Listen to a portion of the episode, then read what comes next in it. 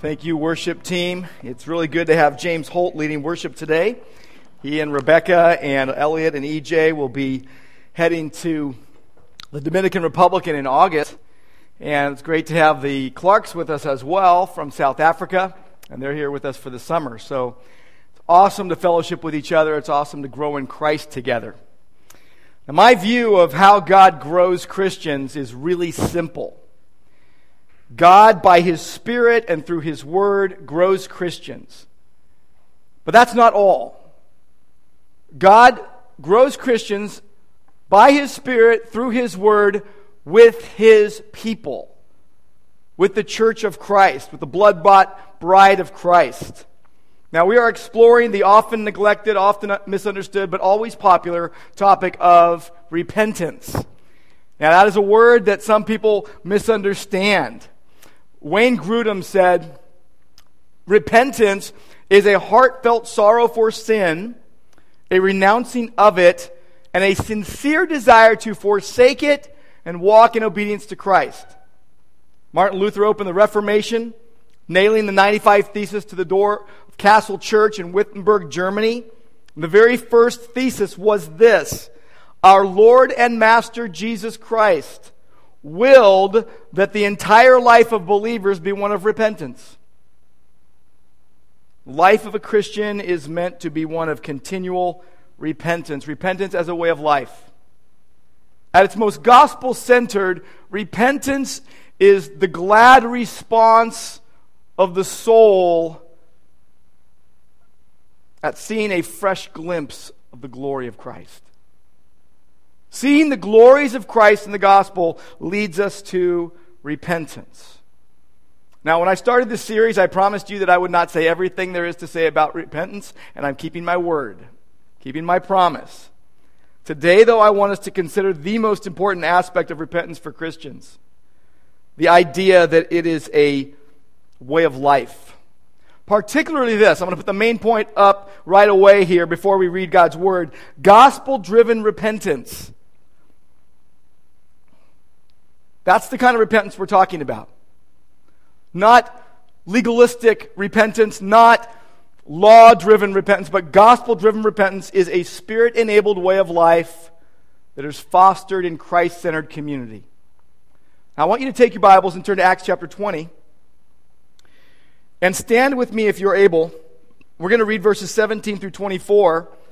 We're seeing not Paul the missionary here, but Paul the pastor speaking to the Ephesian elders, giving them a, a wonderful message that really does illustrate this idea of a life of repentance. Acts chapter 20, verses 17 through 24. Now, from Miletus, he sent to Ephesus and called the elders of the church to come to him. When they came to him, he said to them, You yourselves know how I lived among you the whole time from the first day that I set foot in Asia, serving the Lord with all humility and with tears and with trials that happened to me through the plots of the Jews. How I did not shrink from declaring to you anything that was profitable and teaching you in public and from house to house, testifying both to Jews and Greeks of repentance toward God and of faith in our Lord Jesus Christ.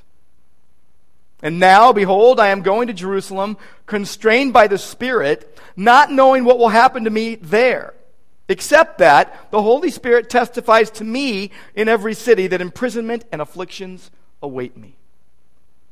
But I do not account my life of any value, nor as precious to myself, if only I may finish my course and the ministry that I received from the Lord Jesus to testify to the gospel of the grace of God. Let's pray. Lord God, we thank you for your word. We thank you, Lord, for your power. We thank you for your presence with us. We pray that you would comfort us where we need comforting, that you would convict us where we need convicting, that you would challenge us, Lord. Lord, that you would grow us up in Christ. Lord, for those who don't know Christ, I pray you would draw them to yourself. And we pray in Christ's name. Amen. Please be seated. The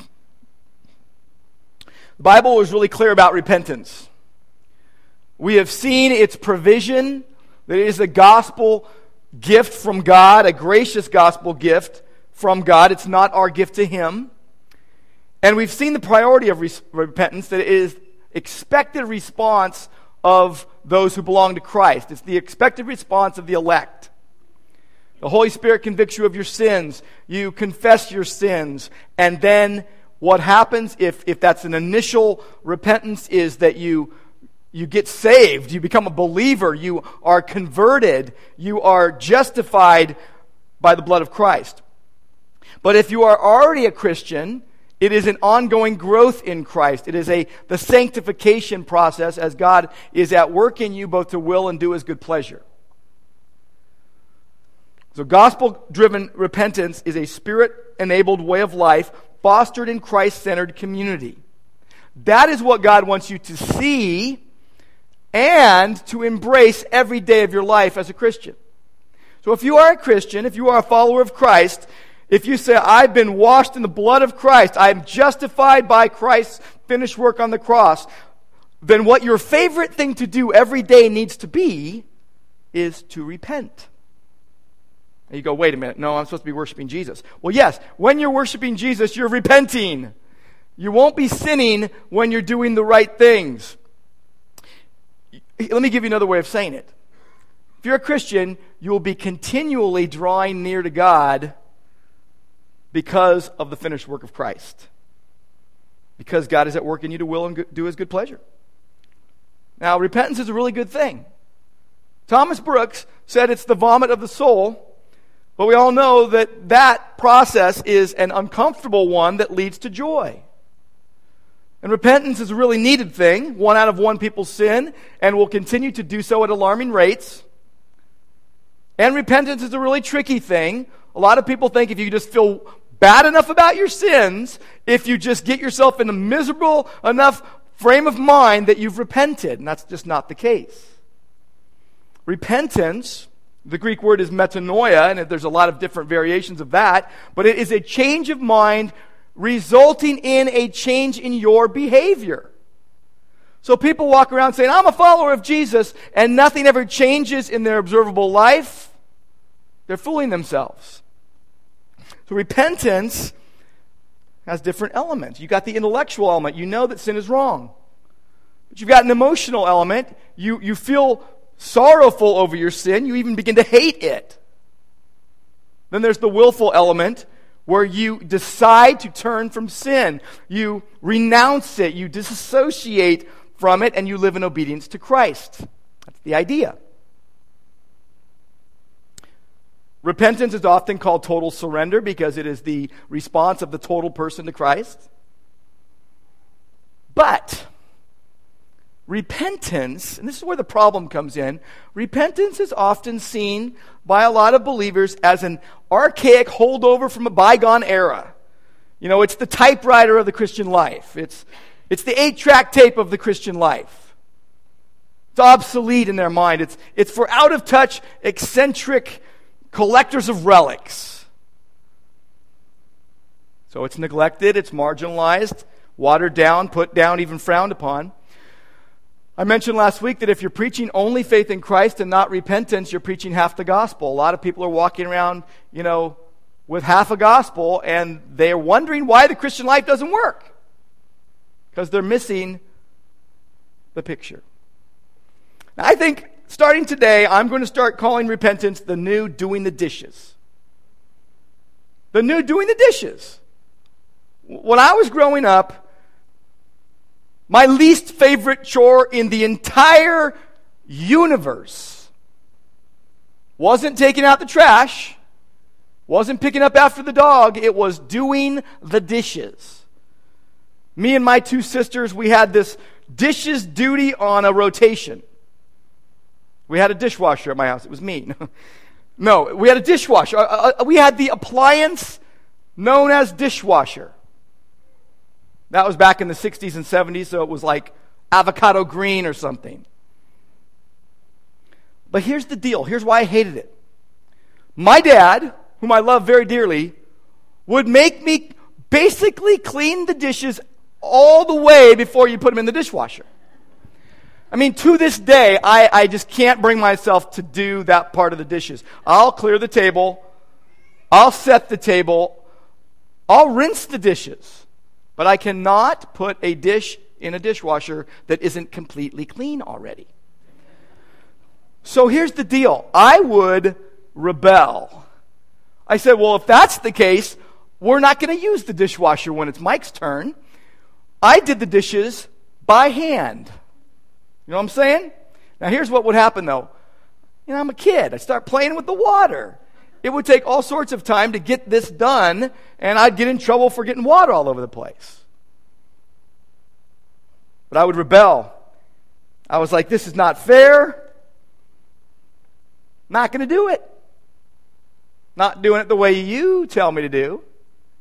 That's why repentance is the new doing the dishes. Because we, re, we really, um, I think, look at repentance much like we do the way I looked at doing the dishes.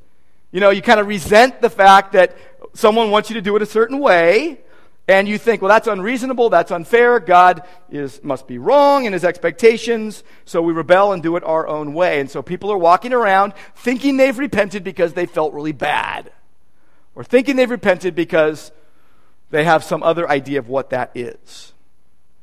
Now, in contrast, you have gospel driven repentance. It's based upon the finished work of Christ. And I want you to go to Acts 20, and I want you to, I, got to set the stage for this. And you know, the book of Acts is the story of the gospel going throughout the whole known world in that day. Uh, uh, over the first 30 years after the resurrection of Christ, here's the spread of the gospel. And it went from Jerusalem to Judea to Samaria to the end of the known world at that time. Uh, pick it up the story at about Acts chapter 18. You've got Paul leaving Antioch to start his third missionary journey. So that means he's already done two. And he goes through Galatia, he goes through present day Turkey, um, he's, and he's, uh, Phrygia the, the, what it was called then. But he strengthened the disciples that he made on his first journey. That's what he's doing. He's visiting the churches. But he gets to Exit, uh, uh, Ephesians, uh, Ephesus, excuse me. Uh, he gets to Ephesus, Acts chapter 19. He spends three months preaching the gospel to Jews. But then opposition happens, and it gets so bad, the Jews start a riot. Paul leaves town uh, and goes, actually goes across town. For two years, he, he reasons daily in the halls of Tyrannus. Doesn't leave town yet, but amazing things start happening. Uh, people start getting saved. God is doing tons of miracles. People are being delivered from Satan's power. Uh, people decide they're going to burn their, their, um, their evil satanic books that were worth 50,000 pieces of silver. The silversmiths who made shrines to the goddess Artemis of the Ephesians um, feared that their business and their temple would get shut down. So they start a riot. Then he leaves town. And he goes to Macedonia, goes down to Greece, spends three winter months there in Corinth, then he heads back through Macedonia in the spring, crosses over to Troas, and I love what happened there. He preaches all the way to midnight. Wouldn't that be awesome? I'm thinking, this is so cool. He's preaching all the way to midnight, and a teenager is sitting in the, in the window, falls asleep, and falls down to the ground below and dies. Paul goes downstairs, raises the dead, and keeps preaching the rest of the night. You can check it out. All the way till daybreak. Doesn't that sound fun? It does to me. We should try that one of these days. What do you think? On the first floor. Paul raises the dead, keeps on preaching the gospel till daybreak, so cool. Then he sets sail and passes Ephesus because he wants to get to Jerusalem by Pentecost. But then he stops at Miletus. Look at uh, chapter 20, verse 17. He's in Miletus. Here's, that's 30 miles south of Ephesus. And he sends for the elders of the church in Ephesus for them to come to him. Come to me, meet me in Miletus. Now, yes, he's in a hurry to get to Jerusalem, but he wants to speak to these leaders. He's in this boat out at sea. He sends word, uh, come this 30 miles or so, meet me there. So he's waiting, probably had to wait for a couple days. And he gives them the message that we just read. In fact, I, I, we read like two thirds of the message. There, there's a little bit more to it. Now, Paul probably would have loved to see the whole church in Ephesus, but his time was short. So he says, This is what's indispensable. I'm going to talk to the elders. I like to say, as the leadership goes, so goes the church. And he went in to talk to the elders in Ephesus so that the church in Ephesus would be healthy, would be joyful in Christ. What we read in these verses is really Paul's way of saying, here's how you serve the Lord. Here's how you, you live for the good of Christ's church. Here's an example you should imitate. So let's look at verse, uh, go to verse 18. I want you to notice three things about the way Paul was operating, how he explained how he operated amongst the Ephesians. Remember, a spirit, uh, gospel driven repentance is a spirit enabled way of life fostered in Christ centered community. Notice, first of all, Paul's manner of life, verse 18. He says to them, You yourselves know how I lived among you. So the whole time he was there, they had had three years of face time with Paul. They knew Paul. There were people that were saying all sorts of wrong, evil things about Paul, lies about Paul, but they wouldn't believe it because they knew the man. And he says, I, I served you, excuse me, I, I served among you, serving the Lord with all humility and with tears and trials. Humility, tears, and trials. Clearly, they knew what was going on. They knew what had happened. They saw. And he's like, This is the way I lived. So he's pointing it out. You know. You watched. You experienced it with me. Then you notice his mode of ministry, verses 19 and 20. Serving the Lord with all humility, with tears and trials. Then he says, I did not shrink, verse 20, from declaring to you anything that was profitable and teaching you in public and from house to house. 21, testifying both to Jews and Greeks. So his, his mode of ministry was I'm proclaiming, I'm teaching, I'm testifying. He says, I'm do, I did it with you. Very personal. He wasn't just telling all these facts to a group he didn't know. He was living life with them. They were, they were doing life in Christ together. And he's saying, I've been doing these things for you for the sake of Christ's body, for the sake of Christ's church. And that's what he did. He proclaimed, he taught, he testified. But look in verse 21 of the message that he preached. He, if you would boil down all the things that Paul preached, in fact, in the book of Acts, this is the only time that Paul is actually speaking to a believing group. He's speaking to a group of elders.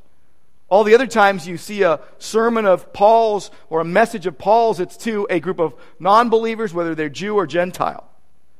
Here he is talking to believers, and here he is, he is, give, he is boiling his message down. He's saying, okay, if you put everything together that I had said, here's what it would boil down to. Look there verse 21. Testifying both to Jews and Greeks of repentance toward God and of faith in our Lord Jesus Christ. Now, look, in the preaching of Paul, and the preaching of Jesus, and the preaching of, of John the Baptist, and the preaching of, of, of the other apostles as well, sometimes faith is listed as what needs to happen. And in all their preaching, sometimes repentance is listed as what needs to happen. I mentioned this last week that when, when there's only faith listed, repentance is assumed. When there's only repentance listed, faith is assumed. But here it's both together because that's the way it is. He says, here's what I did. Here's what I taught. Here's what I testified of. Repentance towards God and faith in our Lord Jesus Christ. He's clear about it. He's concise. He's unafraid to say what he did. There's no apology here. The most lovingly humble, bold thing a leader can do. He lived it. He taught it. He played show and tell with them. And then go down to verse 24. Verse 24, he says, I don't account my life of any value to myself or precious to myself. What are we always doing? We're always looking out for number one. We're always trying to protect ourselves. Plenty of people put all these walls around themselves to protect themselves from getting hurt from other people, right? Paul says, I am not worried about myself. He's being accused of all sorts of things. He says, I'm not considering my life as the precious thing that needs to be protected. What did he say? He said, I want to finish my course. I want to finish the ministry that I've received from the Lord Jesus. It's recorded in Acts chapter 9. Paul kept telling this story, and it wasn't about, wow, hey, check out how God knocked me off my high, horse, my high horse. You know, like some people have a lot of joy in telling the juicy, uh, salacious parts of their testimony. That's not Paul. Paul told his story so he could get to the gospel of the grace of God in Christ. So he get to the shed blood of Christ. He says, I want to fulfill, I want to finish the ministry that I received from the Lord Jesus. And here's what the ministry was to testify, to be a witness, to testify to the gospel of the grace of God. That was what it was all about for Paul. It was all about the gospel of the grace of God in Christ. Go over to chapter 26. Now, Paul is on his way to Jerusalem, you'll remember, and he starts, you know, having little trials in front of all sorts of rulers. And so he, he is sent to, to the council, he is sent to Felix the governor, he is sent to, uh, he, he appeals to Caesar. He goes before Agrippa and Bernice, and he makes a defense before King Agrippa. Acts chapter 26, look at verse 19. He's summing up what he has just said, and he had just told his story about being on the road to Damascus and God knocking him off his horse and blinding him and giving him a message. God got his attention. God led him to repentance. He says, Therefore, O King Agrippa, verse 19, I was not disobedient to the heavenly vision, but declared first to those in Damascus, then in Jerusalem, and throughout all the regions of Judea, and throughout all the regions of Judea, and also to the Gentiles. What? What was he saying? Was he testifying? What was he, what was he declaring? That they should repent and turn to God. But that's not all. Look at the, rest of that verse performing deeds in keeping with their repentance. So don't just say you believe, don't just say you've repented, but it should show in your life that something's different. Performing deeds in keeping with repentance. That's not the first time this is said in the Bible. Jesus said the same thing. John said the same thing. So I think we need to look at this and think, wow, here's Paul, who had great humility. What did he say? I served the Lord in humility. Why would Paul be humble? He had all these, these you know, resume points that were like amazing. Why would he be humble? Because he knew what his life was before he came to Christ, before Jesus got a hold of him. He regretted his sins. He regretted his former manner of life. He even said, I'm not worthy to be an apostle because I persecuted the church.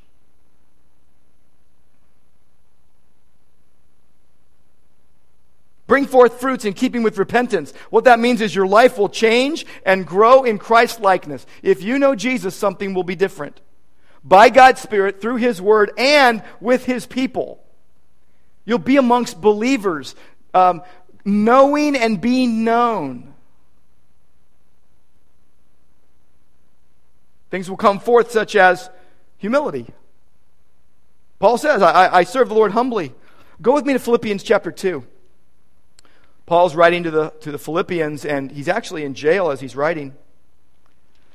And he says in verse 1 of chapter 2 If there's any encouragement of Christ, in Christ, any comfort from my love, any participation in the Spirit, any affection and sympathy, complete my joy by being of the same mind, having the same love, being in full accord and one mind. Do nothing from rivalry or conceit, but in humility count others as more significant than yourselves.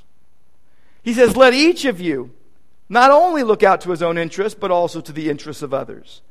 Have this mind in yourselves, among yourselves, which was also in Christ Jesus who, although he existed in the form of God, did not regard equality with God a thing to be grasped, but he emptied himself, taking the form of a bondservant, being found in likeness as, as a man, he humbled himself to the point of death on a cross. God highly exalted him, gave him the name which is above every name, that the name of Jesus every knee would bow humbly, every tongue confess that Jesus Christ is Lord to the glory of God the Father. There's this humility that should come out in the life of one that has repented and believed. and keeps repenting and keeps believing. But isn't there always a roadblock to something good in Christ? I remember driving up to the mountains once into the into the Sierras, and we were taking this kind of back road, and there's this huge boulder that had just fallen off the mountain and was stopping traffic. Couldn't go around, just had to wait. Everybody had to go around it really slow. There's always a roadblock or a boulder, and, and it's the same with repentance.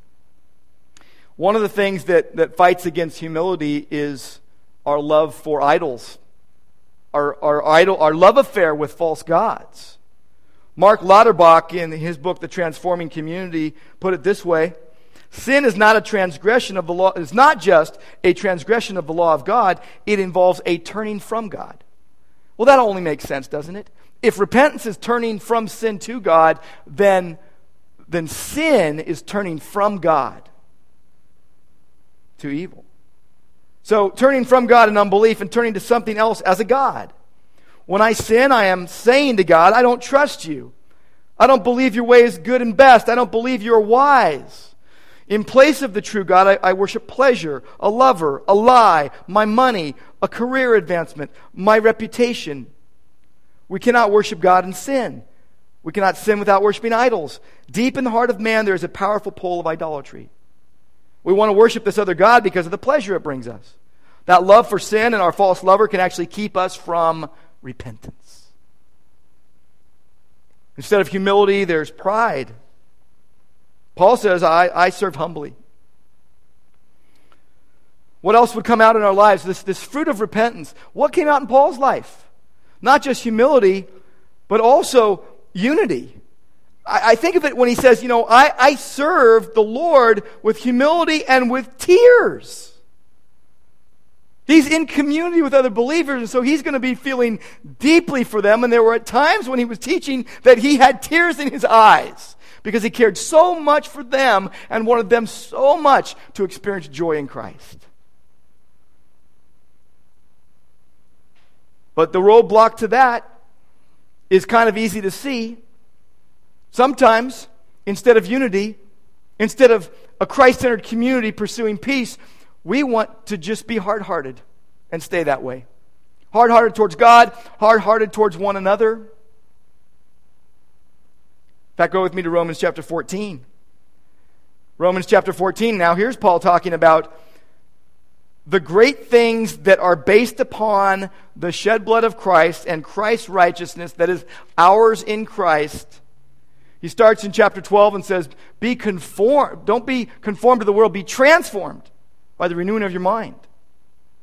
And then he gets to chapter 14 and he basically says, Don't judge your brother and don't cause your brother to stumble.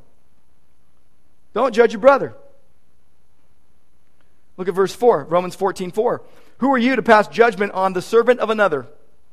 It is before his own master that he stands or falls, and he will be upheld, for the Lord is able to make you stand. He's saying, You're not God. You're not that person's master. They're not serving you, they're serving Jesus. Stop judging them for the decisions they make. Verse 13 Don't pass judgment on one another any longer. It was happening. He's telling them about their life in Christ, and, and they're judging each other for decisions they make He says, Don't pass judgment on one another any longer, but rather decide never. Let me make sure I read that right. Yes, never to put a stumbling block or hindrance in the way of a brother. Isn't it interesting? If you judge your brother, you're basically being legalistic and saying, You have to think the way I think. If you, if you lead your brother to stumble, you're saying, Come along with me and join in the sin that I'm enjoying. You see, basically, it's I'm going to condemn you for your choices, or I would like to condone and celebrate. I want you to condone and celebrate with me. Come on, let's, let's do this. Both sides of the coin are wrong. Paul says, don't do that. Instead, verse 19, let us pursue what makes for peace and the building up of one another, the mutual upbuilding. He says in verse 23, whatever does not proceed from faith is sin. You're judging your brother, you're not living by faith. You're causing your brother to stumble, you're not living by faith, you're sinning. You need to repent of that. Isn't it interesting that when we lead another into sin, now we're creating the need for multiple repentances? But unity will, will come in. Repentance is fostered in Christ centered community. The church is a family rooted and growing in Christ. That's the way it should be. Which means the members need to know each other and love each other. Choose to love one another. It's a family, brothers and sisters. You don't always like your brothers and sisters, but they're yours. You've got to learn to get along. You've got to learn to like them. How many times do I hear people go, Yeah, I went on this family vacation. Oh, it's so good to be home. Oh, I went and saw the in laws. Woo! I'm going to visit my in laws this week. I'm going to love it. It's going to be awesome. Christ centered community. One more thing I think comes out here, and, and it, I, I got to tell you, it's hidden.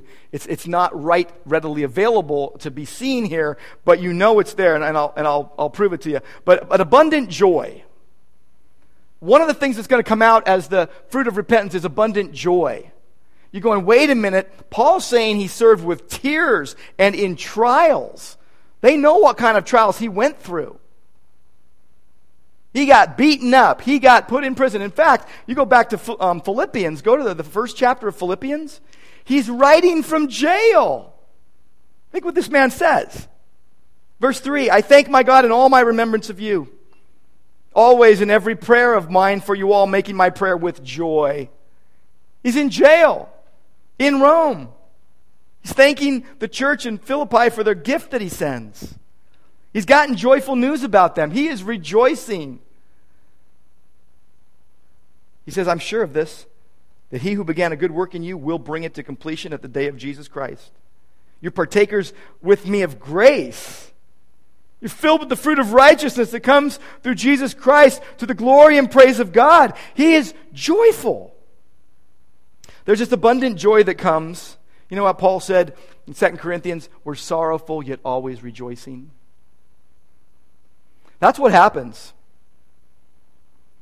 You know, all the things that the church must be when we're repenting, when we're believing, when we're doing what Christians do by the power of the Holy Spirit through His Word and with His people, abundant joy comes, and all the things that the church must be are evident.